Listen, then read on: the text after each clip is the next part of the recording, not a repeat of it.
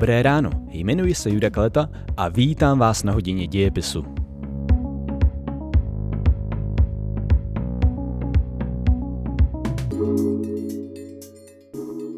Vítejte na další hodině dějepisu. V tomto díle podcastu se dostaneme k smutnému tématu, k tématu holokaustu, k takzvanému konečnému řešení židovské otázky. Proč se Hitler rozhodl vyhladit zrovna židovský národ? Co ke konečnému řešení vedlo? A jak je možné, že někteří lidé dnes holokaust popírají? O tom všem v dnešní hodině dějepisu.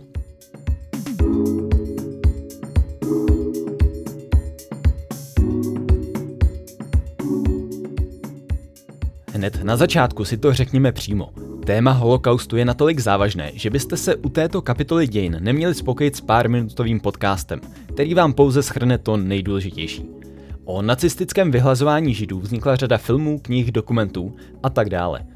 Až si doposloucháte tento podcast, zjistěte o holokaustu něco víc. Třeba si pustíte film Schindlerův seznam, začtěte se do knížky Hanin kufřík, nebo si prolistujte komiksové zpracování Maus.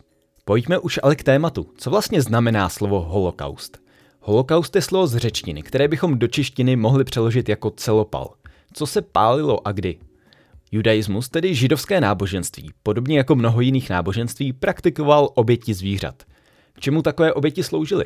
Lidé si uvědomovali, že ne vždy žijí tak, jak by měli. Cítili potřebu za své chyby zaplatit, ale než aby platili svým životem, raději zaplatili životem zvířete. To bylo usmrceno a na oltáři spáleno. A právě odtud pochází slovo holokaust neboli celopal.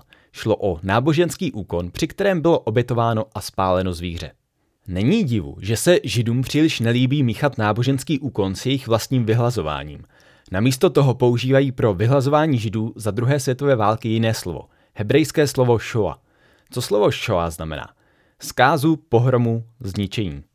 Proč se vlastně Adolf Hitler a nacisté rozhodli vyhladit právě židovský národ? Kořeny k tomu jsou hluboké a musíme se ponořit do daleké minulosti. Na začátku našeho letopočtu obývali židé oblast dnešního Izraele – Svou státní samostatnost ale ztratili. Byli pod nadvládou římské říše. To se svébytnému národu nelíbilo a z římské nadvlády se vždy počase snažili vymanit. Docházelo proto k řadě protiřímských povstání. Můžeme zmínit povstání Judy Makabejského, židovskou válku v roce 66 nebo povstání Šimona Bar Kochby. Právě dvě poslední z jmenovaných povstání byly rozhodující.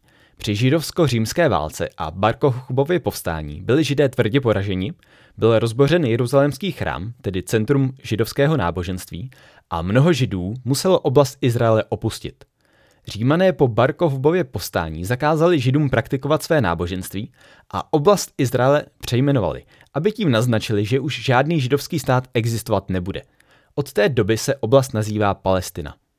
Nucený odchod židů z oblasti Palestiny znamenal, že se židé začali usazovat po celém tehdejším světě. Kvůli svému náboženství a vlastní kultuře ale nikdy nesplynuli s obyvatelstvem na místech, kde se usazovali. Po celou historii si zachovávali svou odlišnost a právě odlišnost vedla k problémům. Část problémů židovského obyvatelstva v Evropě pramenila z vlastního náboženství. Přestože křesťanství má svůj základ v judaismu, křesťané ve středověké Evropě rozhodně judaismus nevnímali pozitivně. Naopak. Židovská víra byla spojená s řadou pověr. Podle těchto nepravdivých pověr například židé zabíjeli křesťanské děti, aby ze jejich krve mohli péct rituální chléb. Kromě pověr měla křesťanská Evropa ještě druhý důvod k nenávisti vůči židům. Křesťanům bylo církví zakázáno obchodovat s penězi, tedy půjčovat peníze na úrok.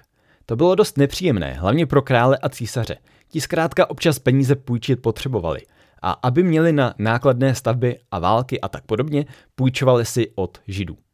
A židé díky tomu, a díky tomu, že byli většinou zdatní obchodníci, poměrně bohatli. A s jejich bohatstvím rostla i nenávist vůči nim. Židé sice mohli obchodovat s penězmi, ale na druhou stranu nesměli v Evropě vlastnit půdu. Nemohli se tedy usadit a hospodařit, ale byli odkázáni právě na obchodování. Nenávist vůči židům byla tedy něco, co v Evropě rostlo po celý středověk. Občas se to projevilo pogromem, tedy krvavým masovým pronásledováním židů v některých městech nebo oblastech. Odstartovat je mohlo kdeco. Třeba v polovině 14. století ničila Evropu morová epidemie. Kdo za to podle tehdejších lidí mohl? Často padla vina právě na židy. Jejich vraždění bylo tolerované například i Karlem IV., který dokonce všem udělal předem milost. Z vraždění židů tak nebyli nijak obviněni a nebyli za to potrestáni. Mohli bychom čekat, že v moderní době na začátku 20. století nenávist vůči židům zmizí.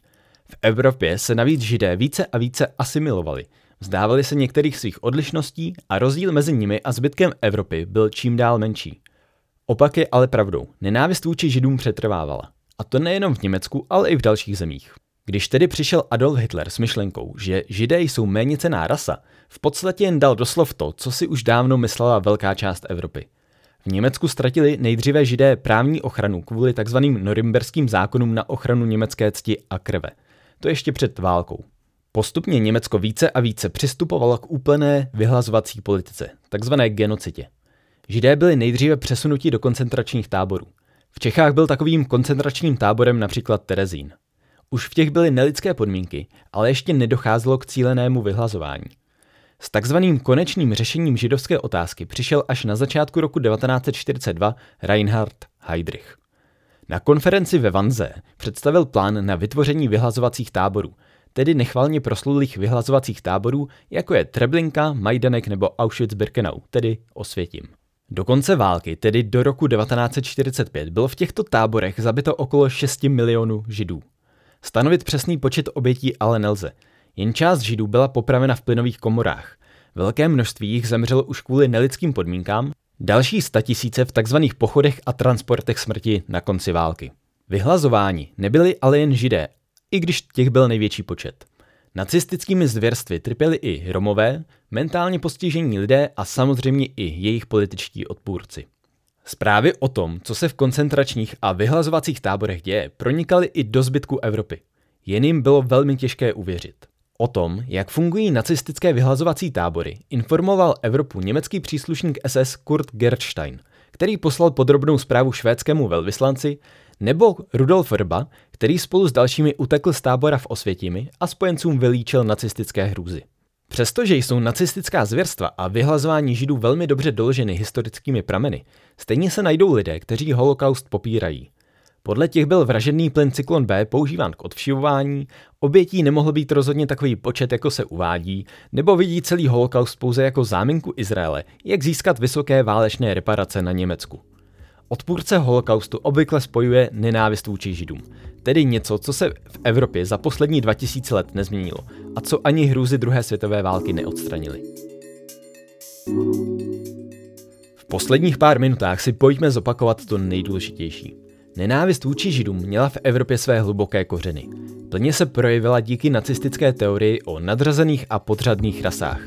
Pak už nenávisti nestálo nic v cestě. Nejdříve vznikly koncentrační tábory a kolem roku 1942 i vyhlazovací tábory, ve kterých zemřelo okolo 6 milionů židů.